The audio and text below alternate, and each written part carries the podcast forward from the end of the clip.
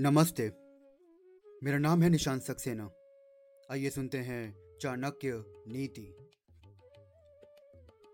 तजदे धर्म दयाहीनम विद्याहीनम गुरु तजेत तजेत क्रोध मूर्खी, भार्या स्नेहान बंधावज्यतेत अर्थात, व्यक्ति को चाहिए कि वो ऐसे धर्म का त्याग कर दे जिसमें दया और ममता आदि का भाव हो। इसी प्रकार विद्या से हीन गुरु का भी त्याग कर देना चाहिए। सदा क्रोध करने वाली स्त्री का त्याग भी श्रेयस्कर है। और जिन बंधु बांधवों में प्रेम अथवा स्नेह का अभाव हो, उनका भी त्याग कर देना चाहिए।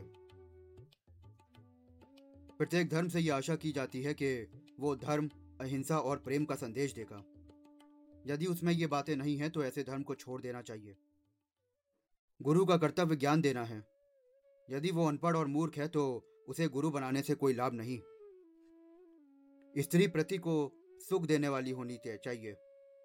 परंतु यदि वो हर समय गुस्से से भरी है, क्रोध करती है और उसका आचरण सही नहीं है तो ऐसी पत्नी का भी त्याग कर देना चाहिए। रिश्तेदार, भाई बंधु, व्यक्ति के दुख में काम आते हैं।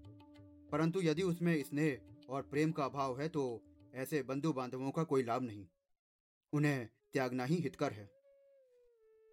त्याग भी तभी संभव है जब उसकी सही दिशा दशा का ज्ञान हो। धन्यवाद।